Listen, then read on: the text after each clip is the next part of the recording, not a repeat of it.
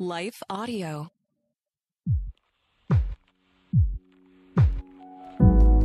You are listening to The Becket Cook Show with your host, Becket Cook.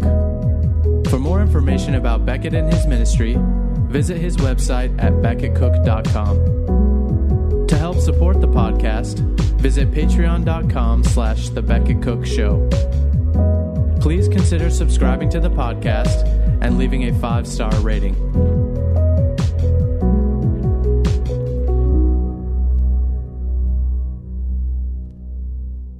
Hey guys, welcome to the show. Today I have two very special guests, my dear friends Rosaria Butterfield and Christopher Yuan. And we had a very long discussion, so I'm going to break up this uh, this talk into three different parts. So, part one, we're going to look at uh, Rosaria Butterfield's recent article that she wrote about uh, she's repenting of using transgender pronouns in the past and then we talk about the seven and she talks about this in her article the seven reasons why it's sinful to use those pronouns. It's a fascinating discussion and this article is really important. Um, and then in part two we're going to look at an article written by someone in revoice and we're going to revoice if you don't know what that is uh, we'll get into that. You'll you'll find out about that. But uh, we're going to get into why the language of this article is unbiblical. And then we're going to look at the biblical language.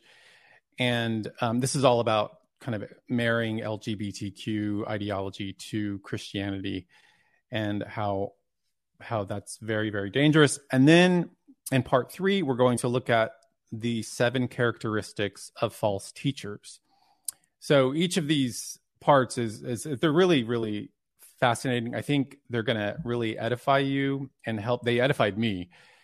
Uh, and so, and if you don't know Christopher and Rosaria, Christopher Yuan has written several books, including his most recent book, Holy Sexuality and the Gospel Sex, Desire, and Relationship Shaped by God's Grand Story. He's just done a video series called The Holy Sexuality Project a first of its kind video series to help parents and grandparents to empower their teens to understand, embrace, and celebrate biblical sexuality.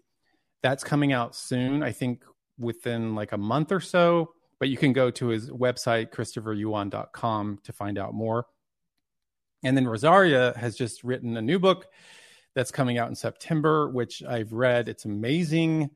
It's called The Five Lies of Our Anti Christian Age the forward is by Kevin DeYoung, and it is such a an important book right now in the current culture in in the church, and pastors, everyone needs to read this book. It's so good, and it's a it's not a long book; it's short, and so I urge everyone to to you can pre-order it now.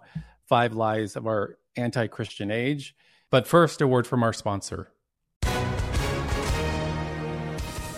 Hi, everyone. If you've been injured in an accident that was not your fault, listen up. We have legal professionals standing by to answer your questions for free. Call now and find out if you have a case and how much it's potentially worth. Call 800 497 4410. I'm here with spokesman John Wolf. So, John, tell everyone listening who should call right now.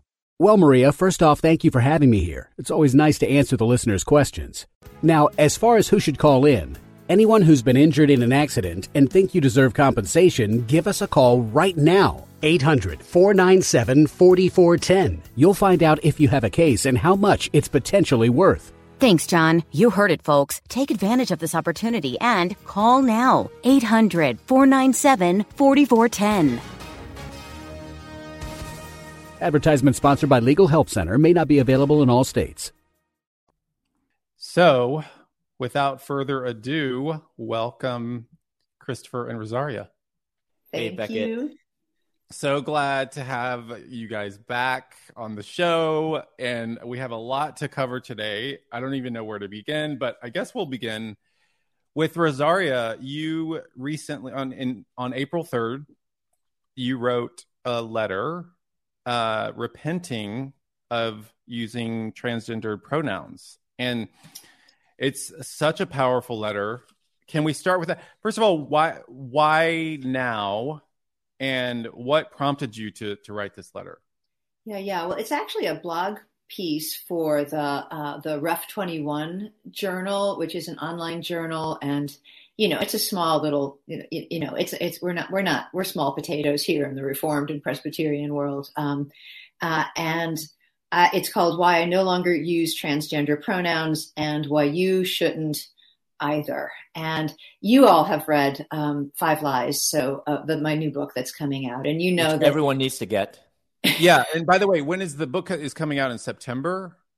A day after Mom's birthday. Yes, a day after Angela Yuan's birthday. It's coming out uh, September twelfth. it's called, by the way, it's called Five Lies of, of an Anti-Christian Age, and it is absolutely brilliant and everyone needs to read this book. And and we're going to have uh, rosaria god lord willing back on the show to talk about that book specifically but so go ahead um, well you know it's part of like it's it's not in the book but there was this you know there's a section in the beginning of the book where i talk about you know what are the three reasons that the church is divided and what are the five lies that are now the consequence of a divided church that the broad evangelical church seems to believe wholesale?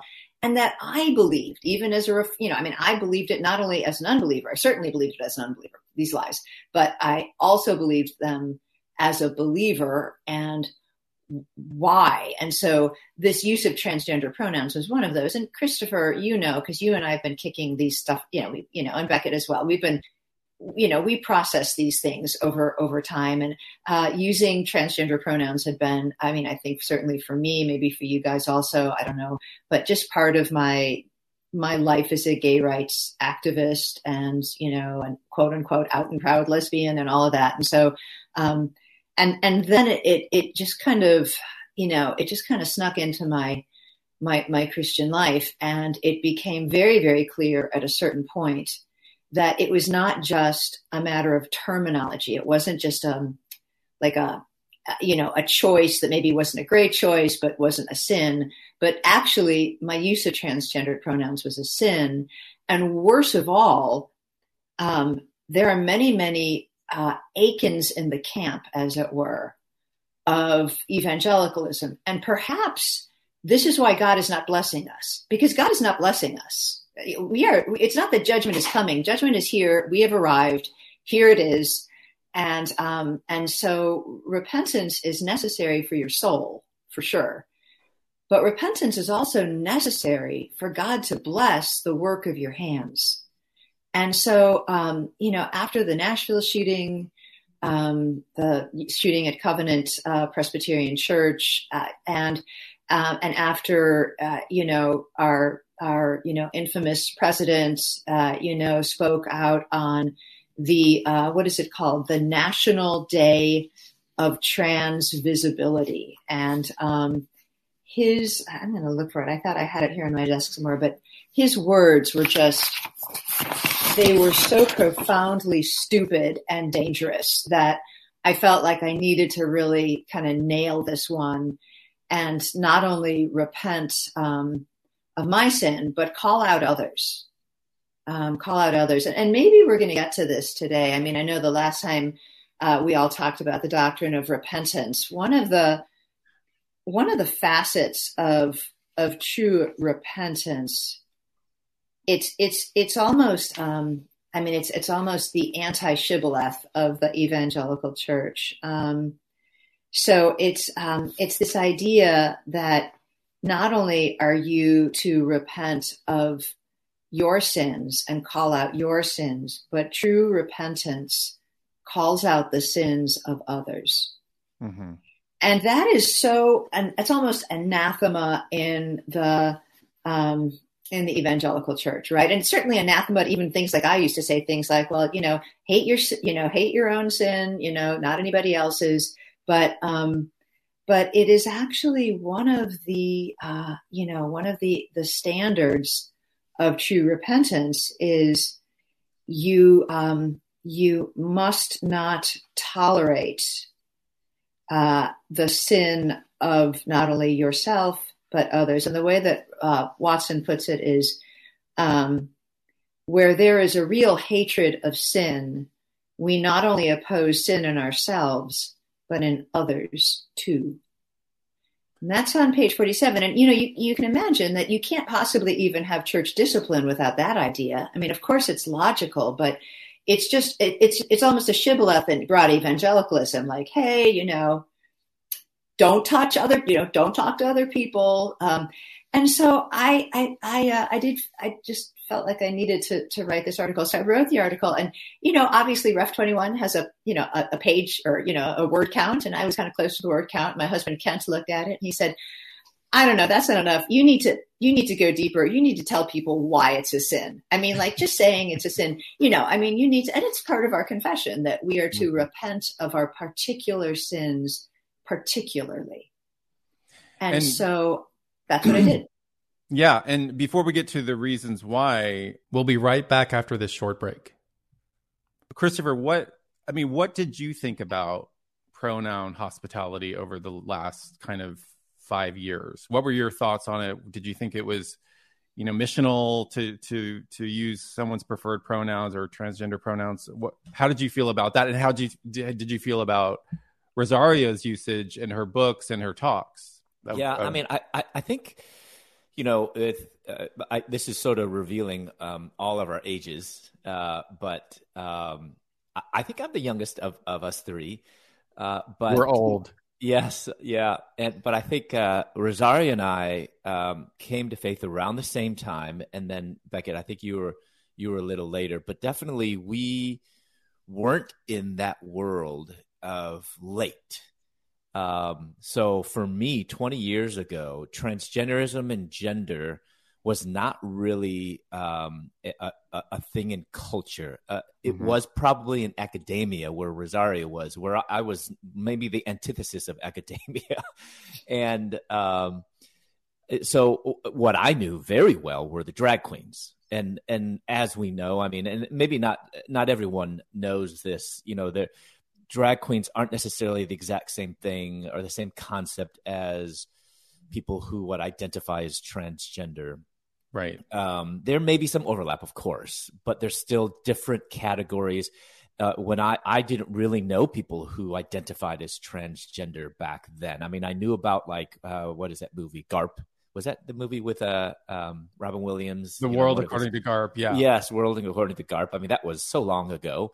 Uh, but it's just so funny seeing how even that undercurrent of feminism and, and how this transgender person lived among in this house that was right uh, with women who were abused and stuff. Um, old, old, old movie.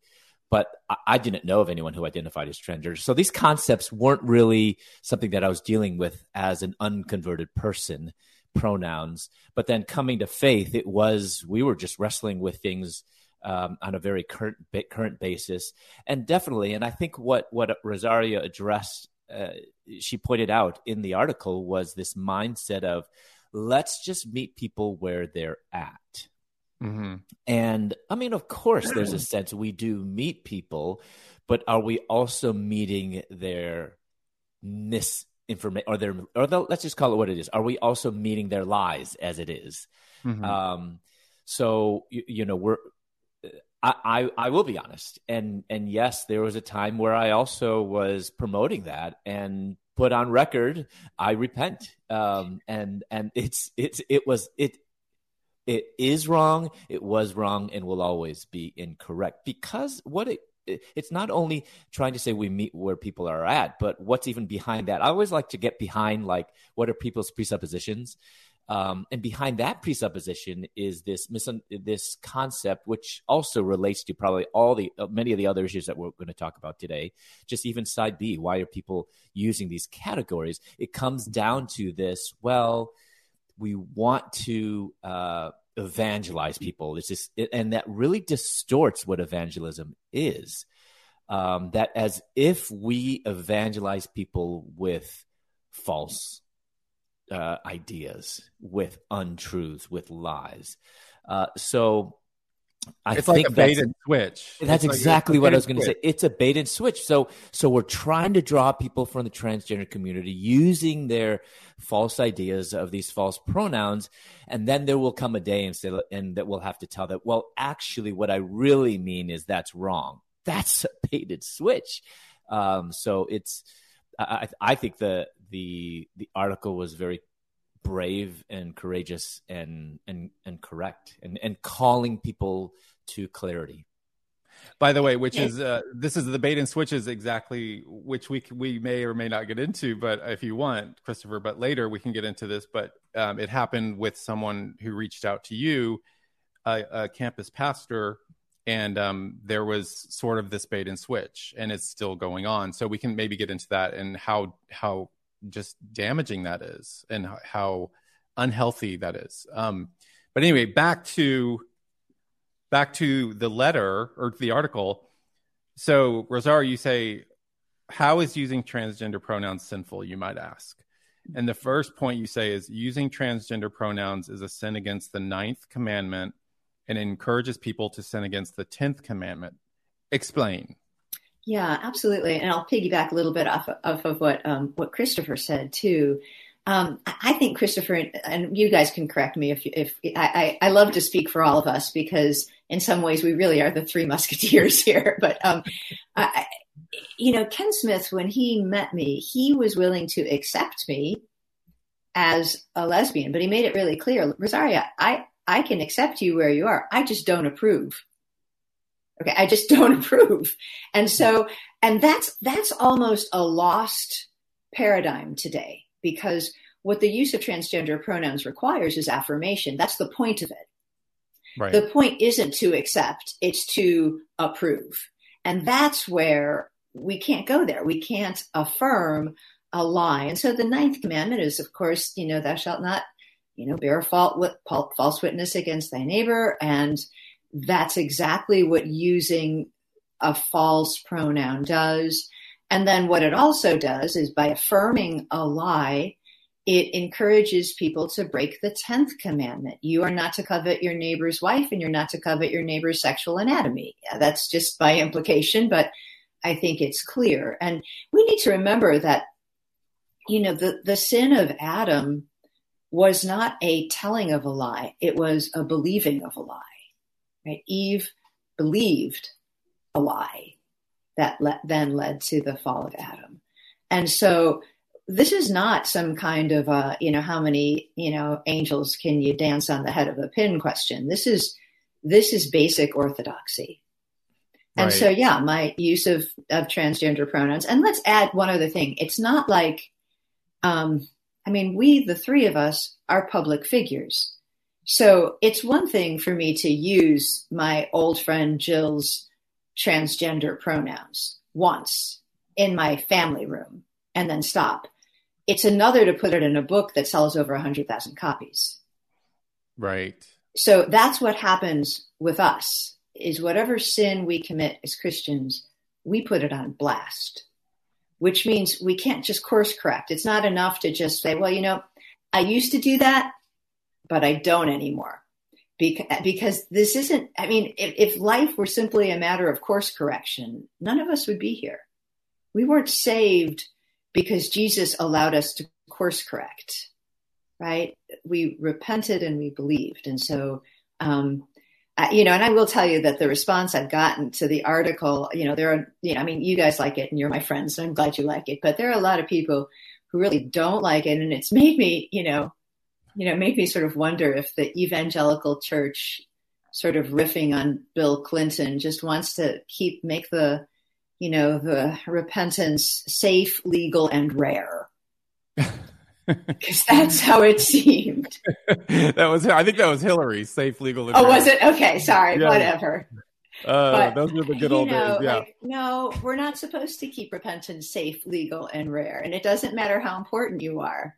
Christopher, any thoughts on that on that first point hmm. about the ninth commandment and, and the tenth commandment? No, that was good. I mean, I think uh, it's it's it's important it, to it, nowadays people aren't really even familiar with the ninth or even all ten. Um, but we making... should put them back in schools, maybe. Uh, yeah. Gee, I wonder if but that the, would help. Yeah, the the importance of that, but especially um, yeah, I mean, uh, we're we're just simply called not to lie, and um, if we're continuing to put forth these lies for the sake of evangelism, again, I mean, it's coming back to just to be nice. Um, and but you know it's it's never a good thing to hope to win someone to Christ by untruths. Um, that's just bad evangelism. Um, I, and I wouldn't even call that evangelism. Um, but also just how powerful it is um, just to connect the the the presupposition. I'm coming back to that behind transgenderism, which is coveting, uh, desiring something that you don't have. Um, that's that's a pretty serious sin that that is that is talked about in the Old Testament and the New Testament. Um, so to to put it clearly in those terms of what this is, I want that that that's what it really comes down to. I want something, yeah. and um, and I want to, and I'm going to do almost anything to get that, so that I can be happy. Um, right. And and so I think there's it's it's it's good. That's actually loving to be able to call people to what is God's standard of of holiness and perfection, and what we're called to is to repentance of those. And by the way, I mean, I just you know I just talked about this the other day on on uh, uh in an interview, but I always say this, you know, when it's talking about the bait and switch thing when when those young people at the coffee shop eh, were evangelizing me they didn't fudge anything. They just st- told me straight out homosexual behavior we believe homosexual behavior is a sin in our church.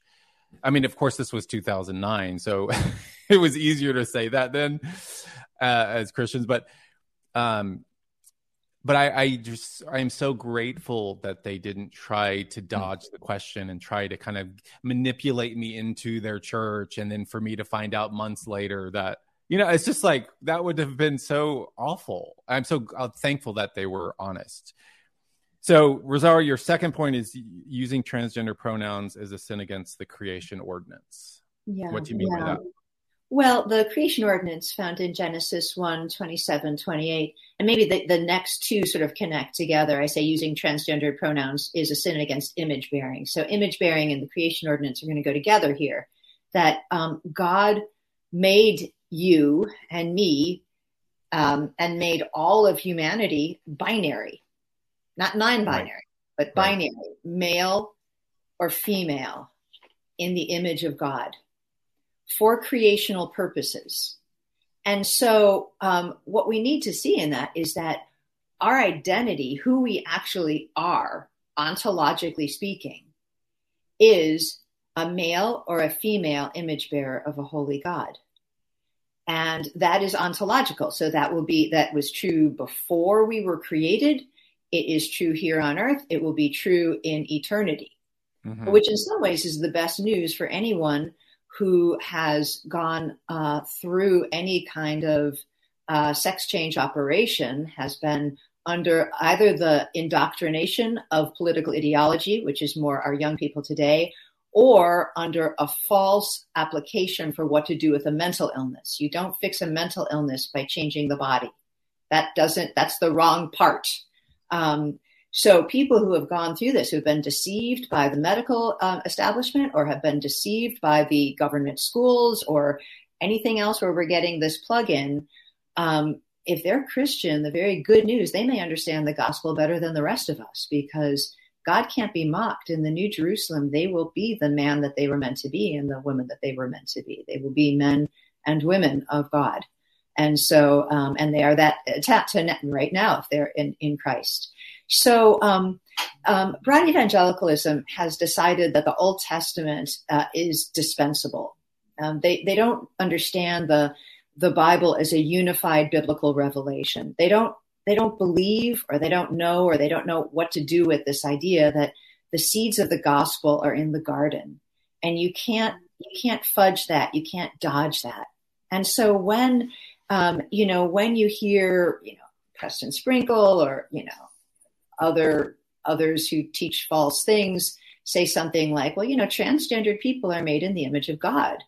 Um, I mean, when you hear that's what President Biden said on his, you know, National Day of Transgender Visibility, what that really is confusing is what image bearing means. Um, you bear, bear, I bear the image of God by growing in knowledge, righteousness, and holiness of God.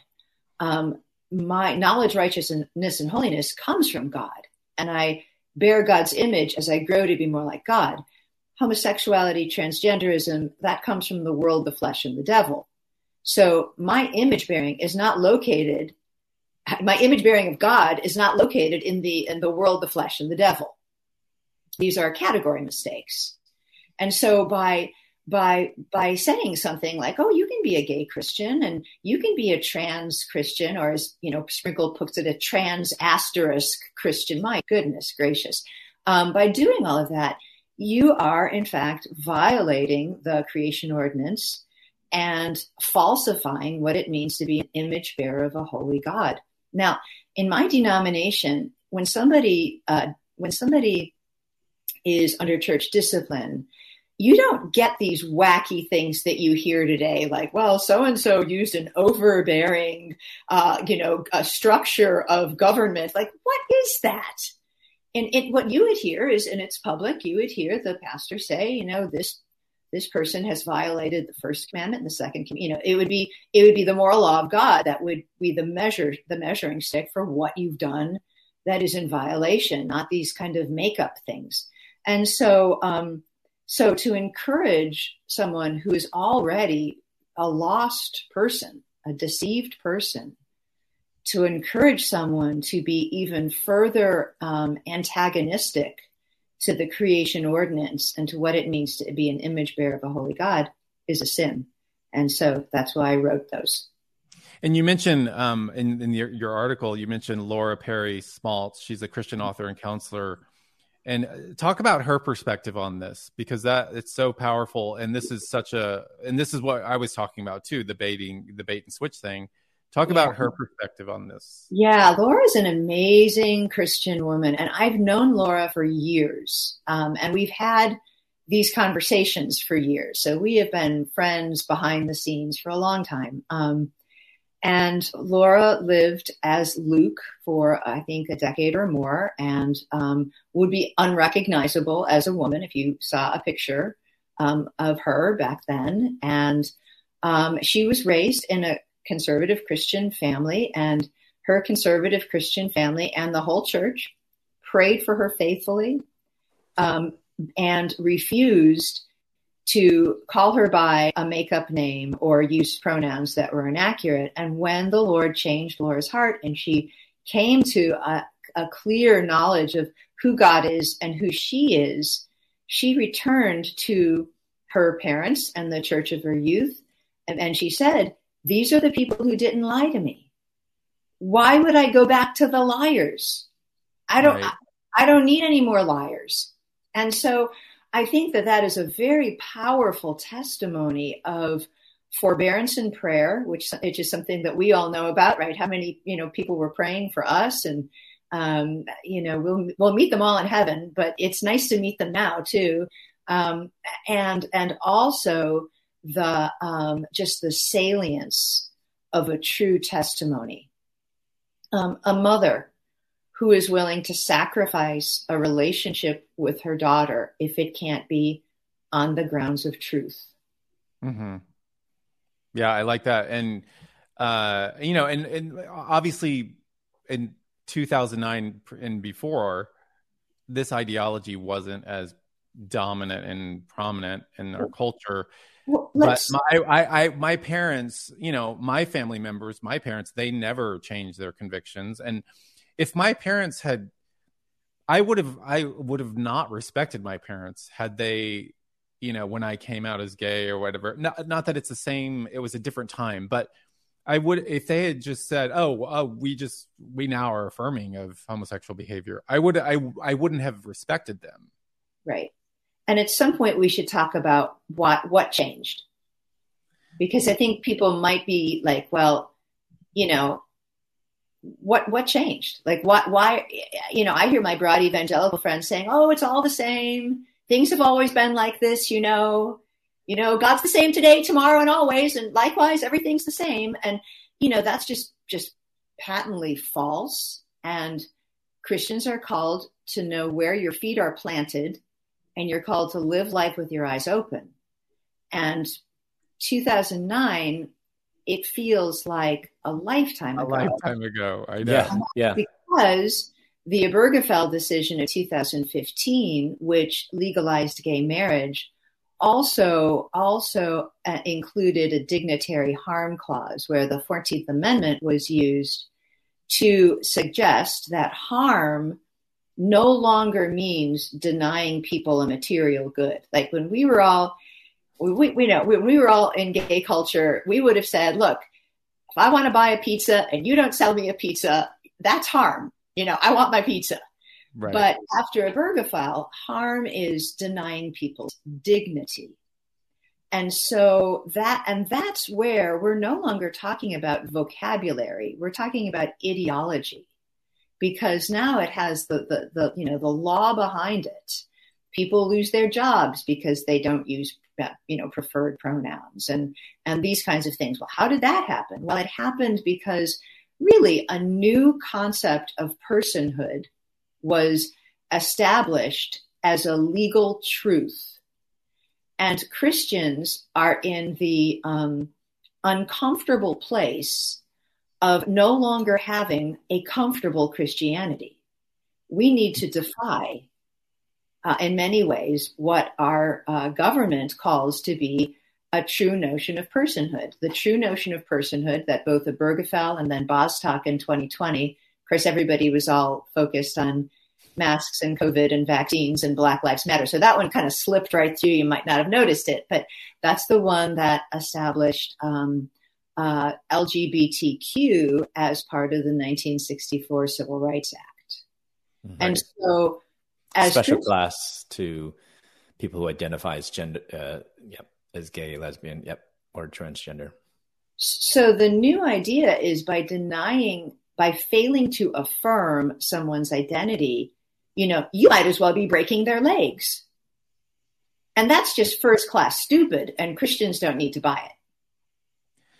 Yeah, and and not to mention, I mean, aside from Obergefell in in the 2020 decision, or what what was the what was it called? again? Bostock. Bostock. Bostock. um you know the the ramping up of uh the kind of these the portrayal of of trans and, and gays in films and TV and movies was and and social media was so is so ramped up now that Right. I mean it's absolutely everywhere. You can't Right. avoid it. Right. It, it's in every um it's in everything. And Right.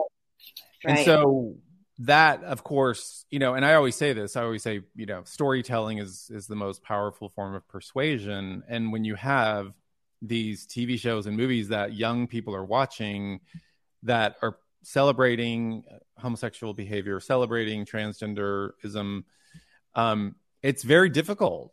You know, it's very difficult to to actually stand against that and say, no, actually, I, I'm gonna I'm gonna stand in my convictions on this. I I can. It's. I mean, I was. I mentioned this on a show, an episode one time. I was on a plane and I watched the movie Judy, the Judy Garland movie with Renee Zellweger, and there was a scene in that movie where she is she meets two two fans in London are standing outside the stage door and they get to meet her and they they end up going they she goes back to their apartment and they hang out all night and talk and and the two men are gay and they they talk about how one of them was imprisoned for being gay. And um it was such a an emotional moment in the film that I mean I wasn't tempted to to to cave on this but I could see how anyone could be so easily persuaded to Mhm. to be become gay affirming Of course. and there's just so much of that so I mean, and, even I mean, you're talking about movies. What's that movie where uh, the guy in England um, was was uh, had the shock therapy? Alan Turing Alan Turing yeah I mean, forgot I, I name of the think. I mean, sometimes I just watch my movies because I'm on the plane and I see people like on the side watching movies, and I try to catch that. So I think I somehow uh, that was I was uh, I didn't know, but I mean that that the way that film, as you know, Becket. I mean, what is film for? It's to really uh, it's to tug at our emotions in very powerful ways using all of our senses. And um, the way they portrayed that movie, I don't know how anyone could watch it and not be moved. I mean, th- that is a it is a tragic yeah. thing, uh, and and I what they did was wrong.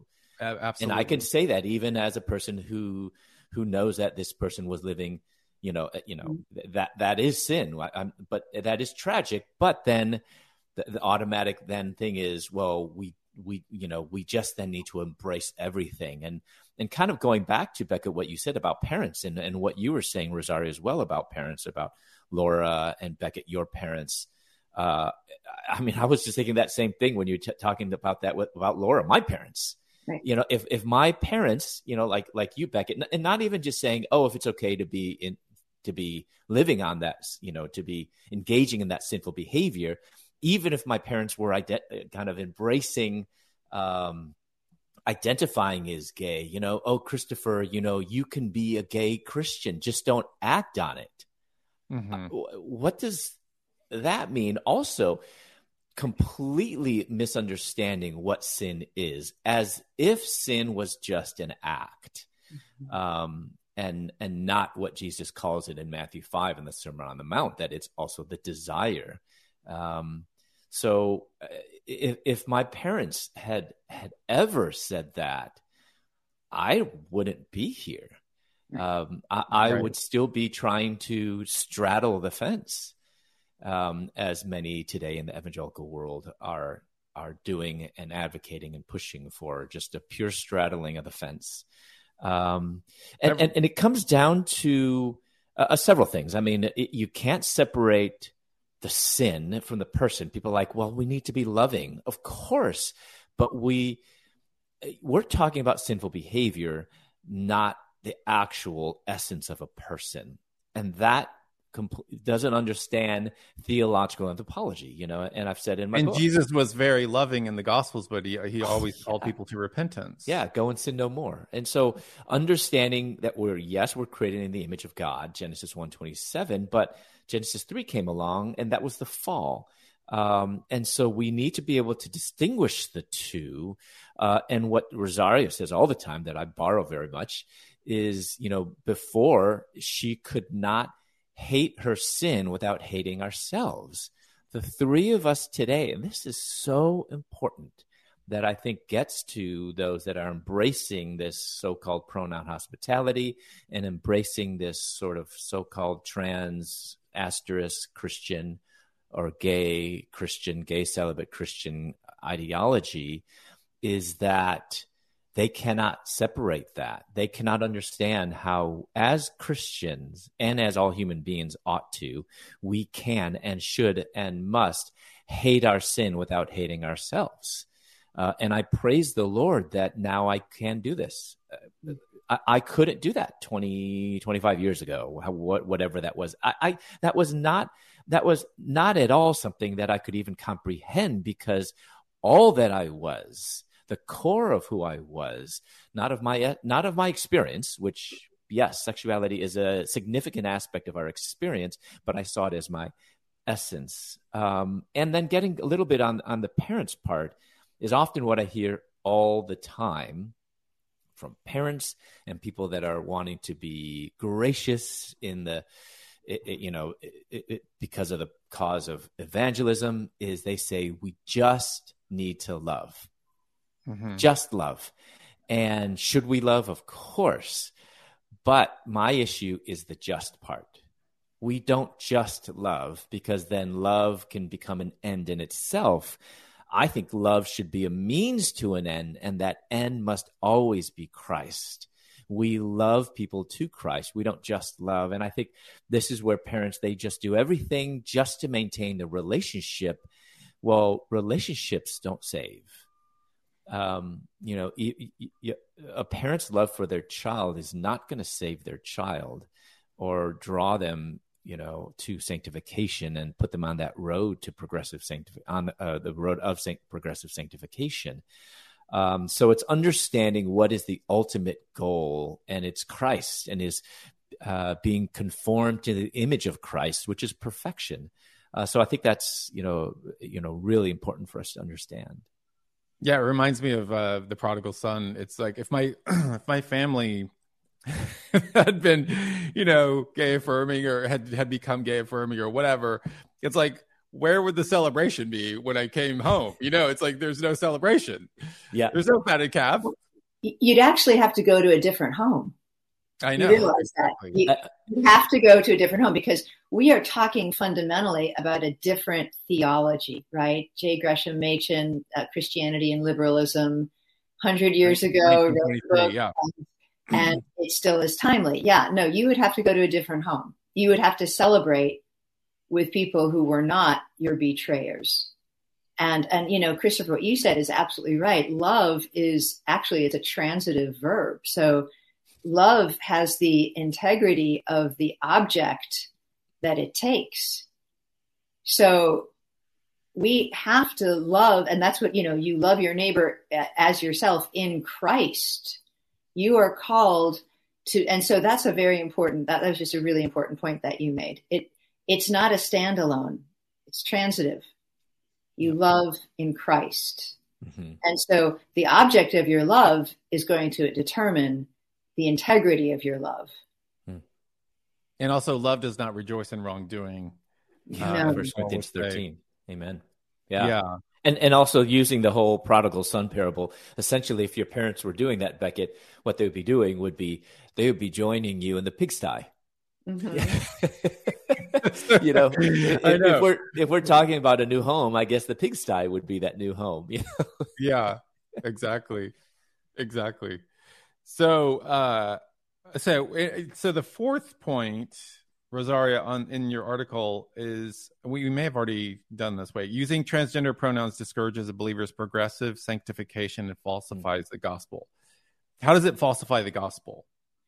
Well, um, it falsifies the gospel in a very similar way that side B gay Christianity falsifies the gospel. And you know, we've we've logged a number of hours on the Becket Cook show on that one. Yeah, by the way, we'll put the link below. No, we'll link but, to that episode below. Uh, but, right, right, right, right, right. But um, uh, you know, the um, uh, the larger catechism says this about sanctification.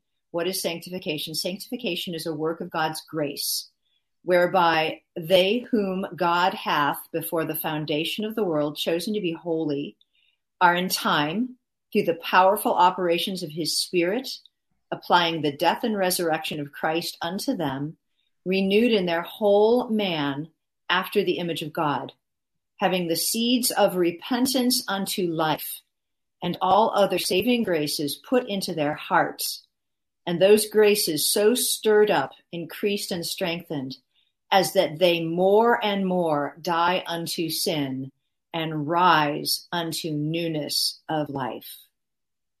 Wow. That's wow, not worth that it. Is, wow. I mean, like, that, okay, that's it. That's it. So you want to claim you're a Christian, but deny all power of the gospel to save and change you. Then you are not yet a Christian. You are using words without the right you know meaning you are and this is where i think is really helpful to just be a semiotician here right a sign signifier signified to a christian they have to go together but in a world that is constantly telling you that authenticity is about how you identify it's no wonder people tell you that well but i identify as a christian well but that doesn't mean you're a christian Where's the fruit? Where's the sanctification? Are mm-hmm. you denying the blood of Christ? If you are denying the blood of Christ, you are not yet a Christian. And, you know, if that sounds really harsh, you should hear the kind of preaching I sit under. I like your preaching. I like your uh, the preaching you're sitting under. Um, yeah, Christopher, what do you think about that? Well, I, I mean, and on that, just just the harshness.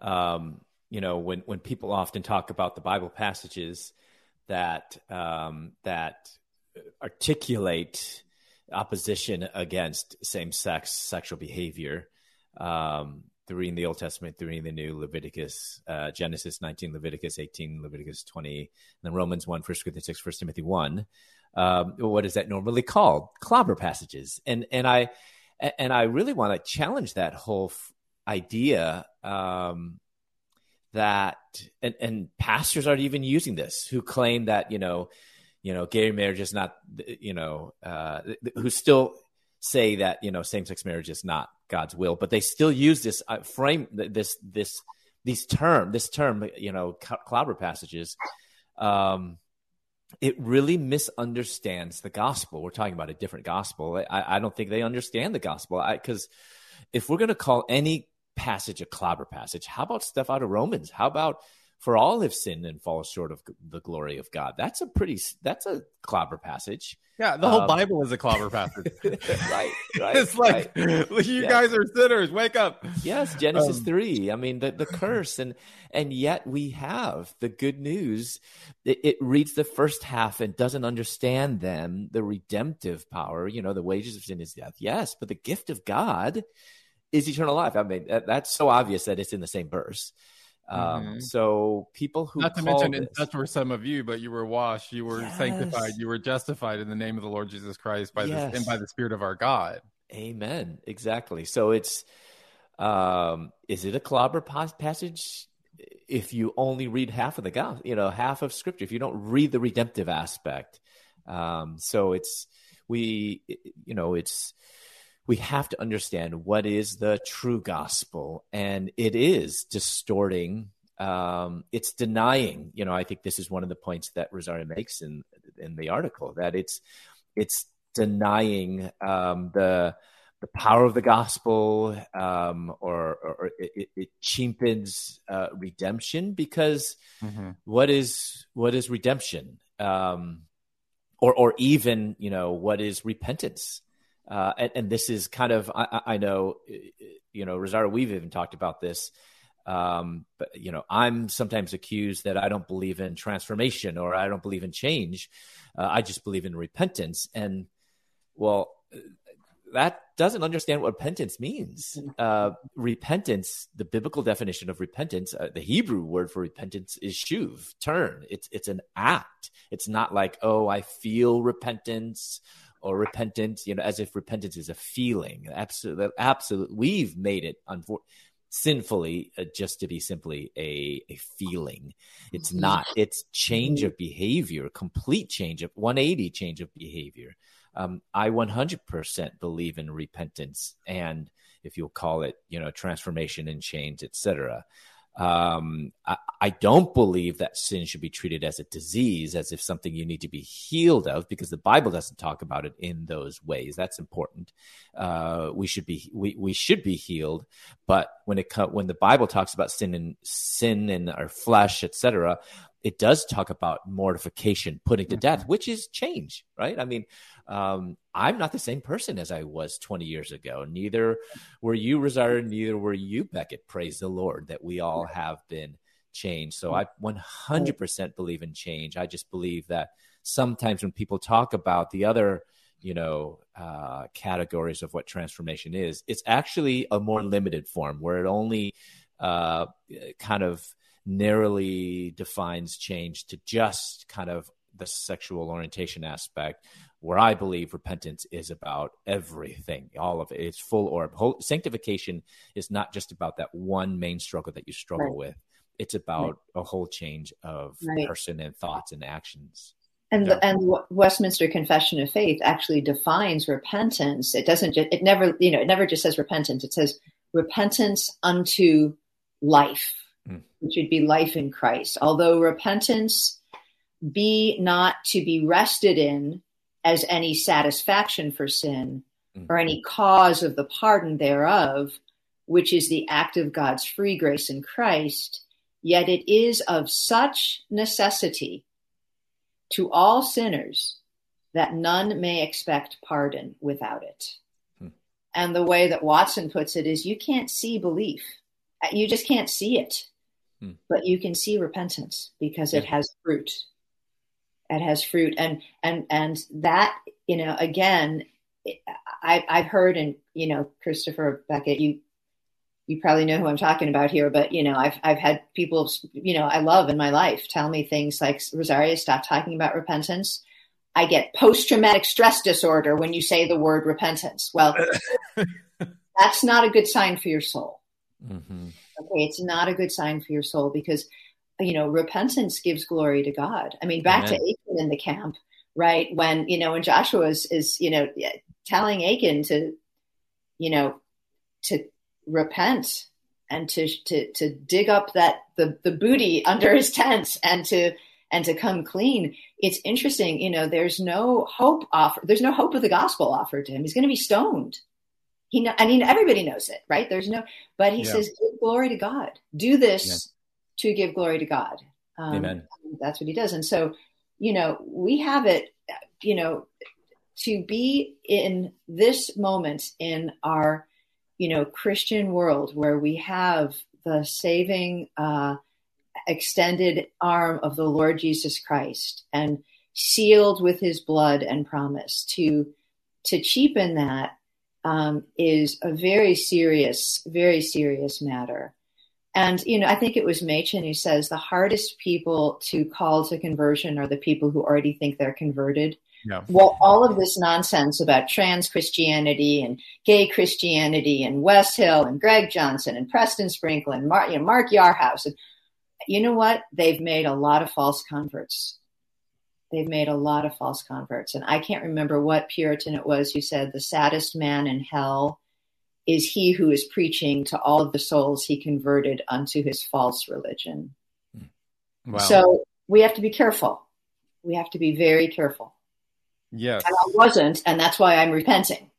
Yeah, and uh, one of the last points you make in the article is you say using transgender pronouns fails to offer genuine Christian hospitality and instead yields the definition of hospitality to liberal communitarianism, identity politics, and human flourish, and quote human flourishing.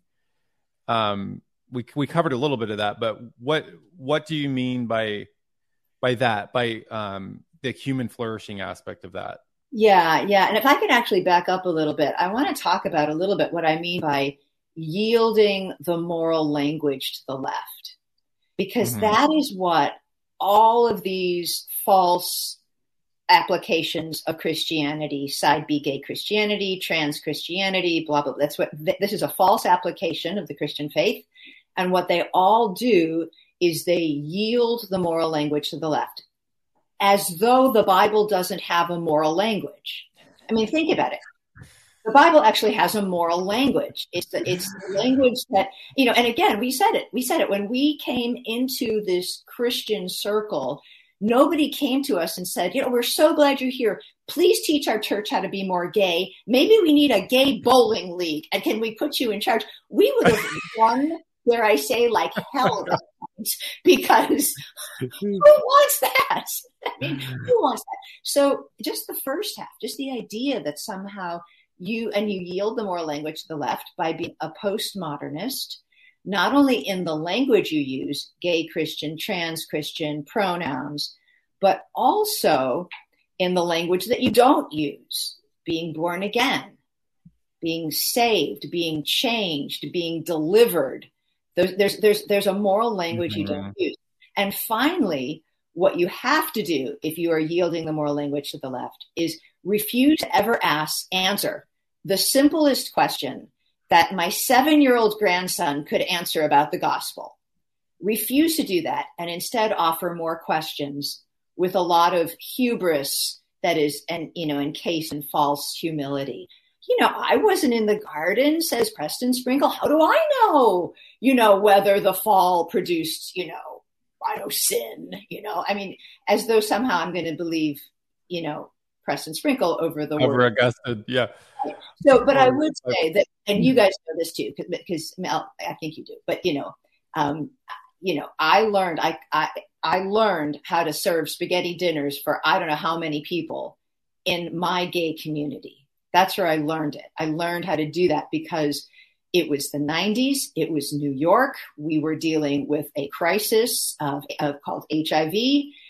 People were dying. We didn't know what it was. We were doing a lot of political activism around this. ACT UP was there, and I was feeding a lot of people. Um, and that's not actual hospitality. That's liberal communitarianism. That means that I know how to be a do-gooder. but that isn't how we're ever going to know Christ. We are to do good, but we do good not because it will save us, but because Christ has saved us. And it is an expression of our love for Christ and therefore for the person that we are we are standing and talking to. And so so um, real Christian hospitality is the kind of hospitality that makes the word of God the centerpiece, not the spaghetti. wow. Well, you, you just said so many golden nuggets. I don't even know what to, to think. But um, one thing that you said that really what just was a light bulb moment for me. You said that the language they don't use is the born again language. That, and you're absolutely right. I you, they don't talk about that. Yep. They don't talk about being born again, being you know renewed um, that's so fascinating. I never thought of it in those terms. Yeah, MD Perkins, uh, he is the one that really hmm. brought that to my attention. And I know we all know and love MD Perkins, and he's um, he's a ruling elder in the PCA. He also pointed out something else really important to me when after after this pronoun article came around. He said, "You know, Rosaria, pronouns are in the public domain, and so it's interesting. The only people who get to tell you how to address them are royalty. You know." exactly. Really good point, MD. Why didn't I? Point. Yeah, I, yeah. I would have footnoted you, but yeah, he's the one who said, anytime you're, you're, you're, you know, what happened to the, the power of being born again in Jesus? That's right. Yeah. It's, it's so people who aren't familiar with MD Perkins, check out um, Dangerous Affirmations, right? Very, yeah, very I had helpful. him on the show. We'll we'll link to the yeah. video. Yes, we, we talked about his book on my show, so we'll link to that video as well down below. Yeah, and, and he called out, uh, you know, even even Revoice uh, and Nate Collins, who I went to school with, um, it, because I think there was also a point where Nate used to engage with me a lot and and and have uh, I don't know if I would call it engage. I mean, he he there was a lot of anger and vitriol. I would post something not even related, and then he would just respond. And and I think at, at some point he said something about PTSD. He uses that language quite a bit. Um, and and and I think um, often when we hear from people like that, that often use that terminology of PTSD, several things. Um, Didn't PTSD guys... just used to be conviction? Wasn't that the word for it before? Anyway, go ahead. Well, but post traumatic disorder says you're tri- you're triggering me. Don't don't yes. me with that. Exactly. Yeah. Right. Right. Right. Well, and and you guys know. I mean, I served in the Marine Corps. Um, and and I I this is before this is in 1989 to 1995 before at least I was familiar with the concept. PTSD might have been around then, but I didn't know what that mm-hmm. was. And that was during Desert Storm and Desert all the other desert whatever things that went and and I and my whole battalion and company they went and they came back. They were messed up people because of what they saw. Even though you know we won, I guess. I mean, but they saw just and they would tell me pictures and i was like i was having nightmares just imagining that i didn't even see it um, so it really lessens what really is ptsd but to okay. the point you're exactly making becket um, i equate whenever today people uh, around this conversation around sexuality and gender bring up ptsd i just equate that with conviction you know godly right. conviction um, mm. that you're feeling um, and a sense, uh, you know, it's that's your flesh saying, "I'm being harmed," uh, getting back to the whole dignity thing. Um, that uh, harm and, and PTSD is equivalent to uh, conviction and godly conviction, this conviction that should lead us to repentance. Again, all these things that we're talking about this past hour that all tie together. Um, but using this terminology in a way to try to be nice and try to reach out to someone. Why don't we just, I mean, if my neighbor is atheist, so why don't I say I'm an atheist Christian? You know, or, you know, my other neighbor along the way is a Hindu. So why don't I say I'm a Hindu Christian? I mean, that's going to be, you know, really welcoming and, you know, that's going to help me to develop this relationship. Why don't I just say I'm a porn watching Christian or, you know, the list mm-hmm. goes on um, and and that's because it denies what MD says and what Rosaria is breaking up is um, there is no new creation. There is no the old is gone, the new has come. But, um, but I think I think what we need to see here is the reason that we don't talk about you know porn addicted Christians or thieving Christians or any of that is that none of that is in the language of Bostock. So mm-hmm. your federal government has protected the rights of um, of of possibly you know people with a false a false understanding that they're in good standing to believe those things. Mm-hmm. And let me say one, one other thing about another person that MD Perkins called out, me, and I'm glad he did. I'm what what did he say? What what what did he say? He called me out on a number of things, and and I I um I heard him on a podcast, and I tried to you know get and I said, well, tell me what's going on, and he said, let's you know have a Zoom conversation, and he was very pastoral. I mean, let me tell you about MD Perkins. He is a ruling elder in the PCA. He is a filmmaker, uh, you know, because you did. He's a very thoughtful person, and he really helped me see where I had really, um, you know, strayed on a number of issues. And I think, you know, I, and so I, although he was not directly behind this, he is definitely one of the people that this was one of the things MD brought to my attention also. So, so yeah, I mean, because that's what brothers in Christ do. Can I just say yeah. that? Like, yeah. you know, I, I, mean, we don't I, have to, like, why would we think that everything that comes out of our mouth is, is, is, is somehow, uh, you know, anointed with the oil of the dew of Hermon or something, you know, it's crazy. I mean, well, that, that's why, you know, Hebrews says exhort one another daily. And, um, I love when uh, Dick Lucas talks about that that verse. He says, you know, "Dear brothers, I mean, do you see what this verse is saying? We can't, a Christian can't go 24 hours without being corrected. Isn't that striking?"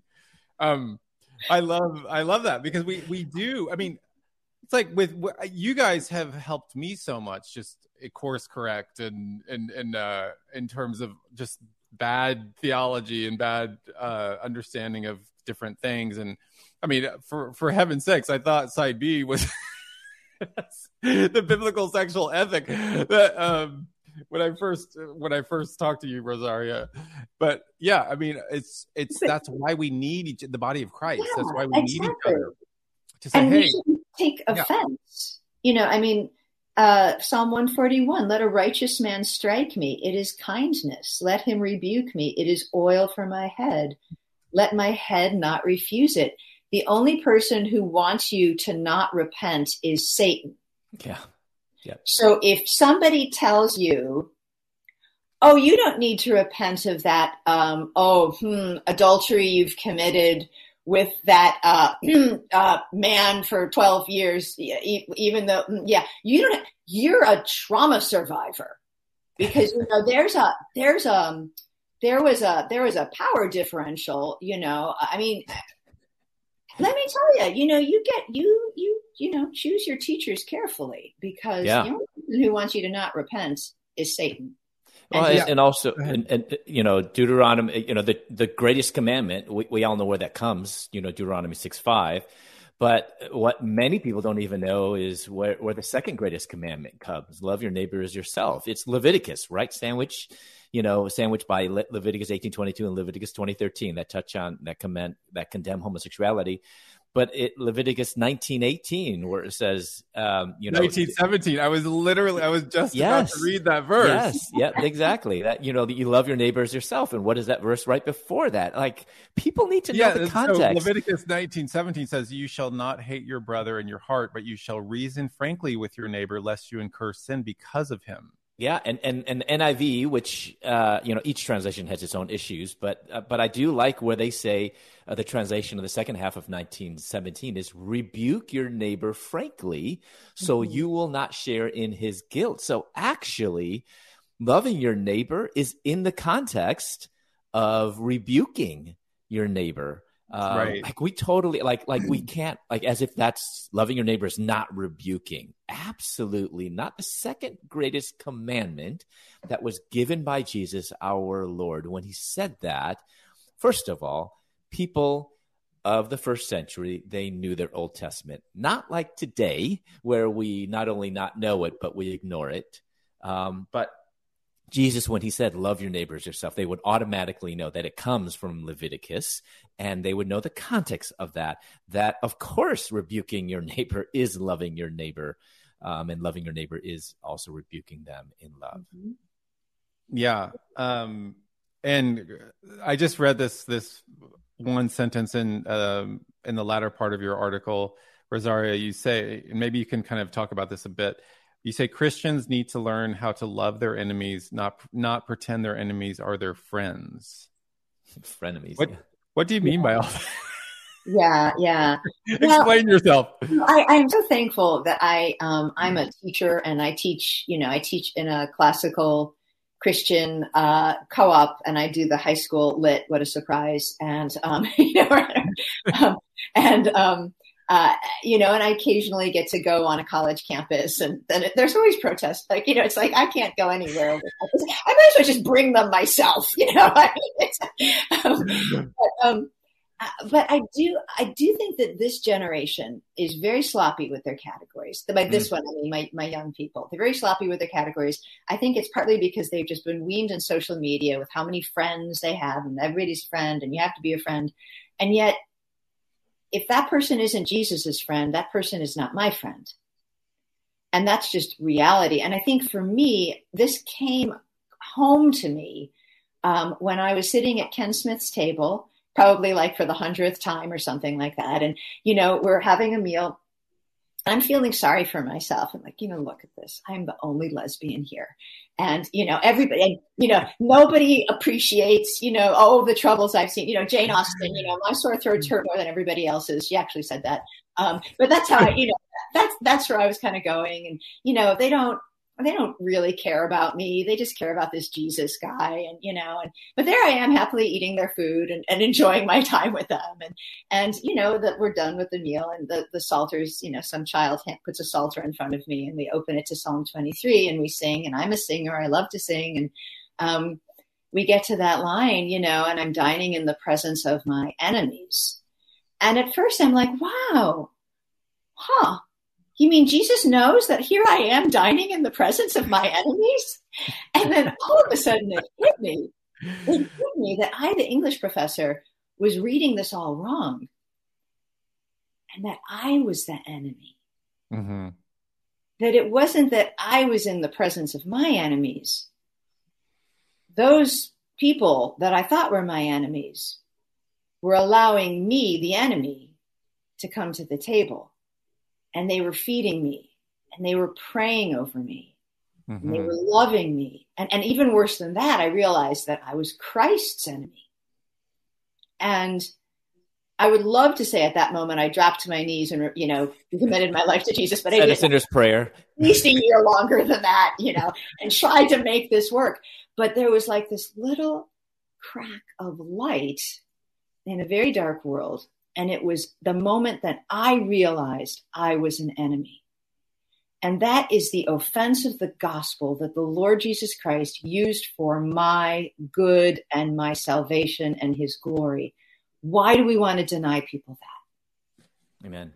Amen. Amen. And and when you were so when you asked that question, uh, Becket, um, and and Rosaria was answering and telling that that one that wonderful story about her past. Um, I was turning right to Romans five ten, and mm-hmm. and and what Ro- Rosaria is saying is is basically you know that I, I, think Paul had that psalm in mind, you know, and. Uh, Can you and, read that verse, please? Oh, I mean, and the whole thing. I mean, Romans five six. That while we were still weak, at the right time, Christ died for the ungodly. Romans five eight, where it says, "But God shows His love for us in this: that while while we were still sinners. I, am sorry. I'm just. I mean, it's mm-hmm. amazing. I mean, this is this is love. You know, the world doesn't even know what love is, but He loves us while we. And I could say that's three of us, right? Mm-hmm. You, Becket, you, Rosaria, me. While we were still sinners, not like when I was, you know, get you know brushing off myself and like you know I'm getting better now, and God's starting to love me. And then Romans five ten. For while we were enemies. Right. Yeah, I mean, so exactly what Rosaria's talking about that. Um, it's not oh they're our enemies no this is like all of humanity in our sin post fall we are all enemies of god paul says that we we were you know children of we were children of wrath and that's that's what that is so if you're not for god you're you know, you are an enemy. And we're called to love our enemies, which is a yeah. lot harder than pretending that they are our friends. Yep. Yep. I mean, and, and the world will say, us Christians, you know, me, you, Becket, we have such a narrow understanding of love. And that is so untrue. I mean, they almost just, uh, you know, what did we say, Rosaria, in, in you know, after a few days after Obergefell, that uh, marriage does not have a monopoly on love. Like mm-hmm. that's right. that's the understanding of love to the world. That's a pinnacle of love is marriage. Christians, we're called to love everyone, even our enemies. That's that's that's unheard of. What, what religion does that? What atheist does that? Is supposed um, to be a reflection of Christ in the church, not a replacement of of for something else. But yeah, no, no, ab- absolutely, absolutely. Yeah, I, and I talk about this in my book. Uh, when I when I was at the this, you know, I was invited to this dinner party. I was invited to this dinner party in Malibu. This was, you know, I guess I was, I don't know, I had been saved four years or three years or something. I can't remember, but and um, you know, the the owner of the house was uh, a gay man, very, very, very sex- successful gay man, and and he had there were some gay people at the table. There were some, you know, heterosexual people at the table, and and then the you know I we I get to the house and we we start having dinner. I talk about him before I could even you know have a bite of my fennel shea fennel salad. The host is uh, you know asked me, "Oh Becca, tell everyone here." And the host is you know he's gay, he's not Christian. He just is kind of curious about my story. He's like, "Oh Becca, tell everyone here about your your story." And I'm just like, I wasn't prepared. For, I didn't even know that he was going to do that. I wasn't prepared for that. So I choked on my salad. And then I told them, you know, my story and um and as soon as I got to the part about homosexual behavior being a sin, they it started to get a little wild. And and I said, "Guys, and this was just this was like from the Holy Spirit because in that moment I didn't know what to do. I mean, it, was getting really out of mm-hmm. control. And I said, "Guys, let me just say that Oh, I was in seminary at the time. So this was in like 2015 or something. But I said, guys, I have midterms tomorrow. I, I'm in seminary. Like I have midterms tomorrow. The only reason I drove an hour out to Malibu tonight, that, there's no other reason I came here but because I love you. That's the, uh, there's no other reason. Mm. That's it. And as soon as I said that, it's just like everyone was just like, oh, wow, okay and everything calmed down for the rest of the night. But um, yeah, it's like what I mean, what other motivation do we have other than wanting people to be in the kingdom of God? That's Amen. the only motivation we Amen. have. And and honestly, I mean, knowing Rosaria for you know, I wish I knew you longer. Uh, but I think 2014 or whenever your first book came out, I reached out and but knowing Rosaria for this whole time and um, and we're all family. I mean, with the three of us and Rosaria, you call my mom and dad, mom and dad, and you know your kids call me Uncle Christopher. But knowing you, Rosaria, you wrote this article that we're talking about out of love. Yes. Yeah. You know, I mean, why do we call people to repentance? Because we're mean people. You know that that's what most people accuse us of. That we're just mean or you being know, like our, like the doctrine police or like you know those kinds of things yeah, yeah quib- quibbling over words that's that's that's what oh it it I, I if I, we were quibbling over words I, I wouldn't be wasting my breath over this this is right. calling people to true repentance right not yeah, this no. partial or false repentance but it's no. out of love we love these people and, and i love that story you know Becky. it's it's out of love mm-hmm. Yeah. And I also think that out of out of love, you know, there there are sort of two things that we need to do. And again, I mean, before the three of us were in a Christian world where we wrote books and talked, wrote, ran podcasts and things. I mean, I I was as I was praying for the three of us this morning, I was marveling that at the very same moment in history, um, we were uh, leaders in uh, in gay culture in in all of the major arteries, right? I mean, Becket, there you were in Hollywood as um, as a filmmaker and producer, and artist, and Christopher, you were in the bars, and that was a big deal for anybody who doesn't know that.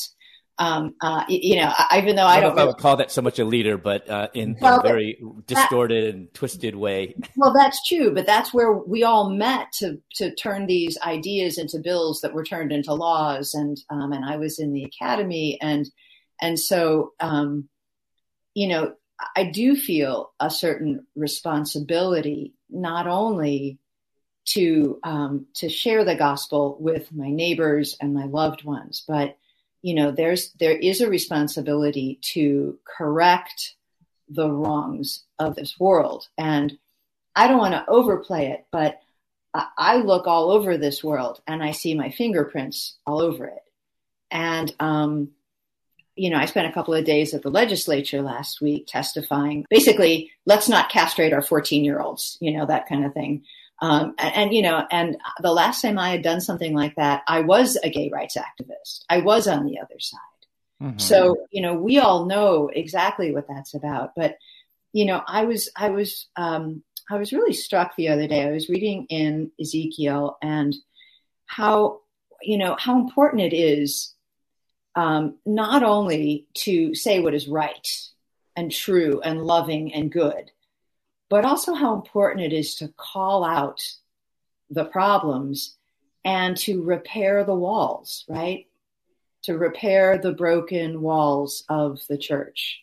Hmm. And I was really intrigued. The line it's in uh, Ezekiel 14, uh, sorry, Ezekiel 13, 5, um, and it's where false prophets are condemned, right? So um, the word of the Lord came to me, son of man, prophecy against the prophets of Israel who are uh, prophesying and say to those who prophesy from their own hearts, Hear the word of the Lord, thus says the Lord God. Woe to the foolish prophets who follow their own hearts and spirits and have seen nothing. Your prophets have been like jackals among ruins, O Israel. You have not gone up into the breaches or built up a wall for the house of Israel, that it might stand in the battle in the day of the Lord. We are in an absolute battle, and my two days at the courthouse made it very, very clear. And what Calvin says about this, because it's interesting, you know, Ezekiel calls these false prophets. Who are false prophets? They follow their own heart and they don't repair the breaches. Mm-hmm. They don't repair the breaches. And what, what Calvin says is their teaching must be altogether rejected because they do not have the right goal in mind. They are impostor prophets who saw no hope in repentance. That's Calvin on Ezekiel. And you know what? I read that verse and I thought, wow, we have a lot of false prophets out there. Let's let's not be one of them. Let's not be one of them. Let's repair the wall. Amen. Yeah. And if we don't think there's a battle out there, just spend a few days at the county legislature when there's a pro life bill and a bill to protect minors from transgender surgery. And, you know, you will be spit on, you will be, you will be cursed. Uh, you, you, you, you will really know what the world thinks of Christ. Yeah. I mean, I think one of the, one of the reasons, I mean, correct me if I'm wrong, but the, one of the reasons that we are so um, passionate about this is, you know, especially Christopher and I. I mean, we lived in such and and it was different for you rosaria because you were a political activist which lesbians are different from gays but but we lived in such a dark world and lesbianism so, is pretty dark too guys yeah it was it's it was dark that's dark too in, in a different but, but way you're i mean it was it was very respectable Oh, and, but that's it, the problem. And, Don't you see was, it? Don't yeah. you see it? That's that's exactly the problem. My job was to make lesbianism look wholesome, and I did a fantastic job. And that's the problem, because yeah. we failed to. When something looks wholesome, we can't we can't seem to manage. We can't seem to get our sea legs. Well, what's the sin of lesbianism if it makes Rosaria happy? And look at how you know what a nice home they have and how you know productive what, she is and how you know active she successful is. and but you know we need to be able to say uh, homosexuality is a it's a rebellion against the creation ordinance transgenderism is the sin of en- envy and a rebellion against the 10th commandment people die over these things I, don't care what it looks like in the veneer of this world it's rebellion against the heart of the gospel, the creation ordinance is where the seeds of the gospel are rooted. Mm-hmm. It's serious. So thank you. I was definitely a little more, I might have been a little more cleaned up because women always are, but it was just as dark and just as simple. And I was going to hell just as fast as you guys were. That's what, one of the reasons I, I, don't know if I ever told you this, Rosaria, but I would bristle when you would talk about in your books or and talk about um, how you know the community in the gay world was so so much better than the Christian community. I'm like, yeah, but what was that community? What held that community together? It was like debauchery in the in the gay world and the guys world. Um, it was just like drugs, alcohol, sex, like anonymous. I mean, that was what held us together and so what? Yeah, what what kind of community do you want? So, um, good question. Thank you for listening to this episode of the Becket Cook Show. Your support makes this content possible. All episodes of the Becket Cook Show are also available on YouTube. For more information about Becket and his ministry, visit his website at becketcook.com. Thank you to the team at Life Audio for their partnership with us. If you go to lifeaudio.com, you will find more faith centered podcasts about prayer, Bible study, parenting, and more.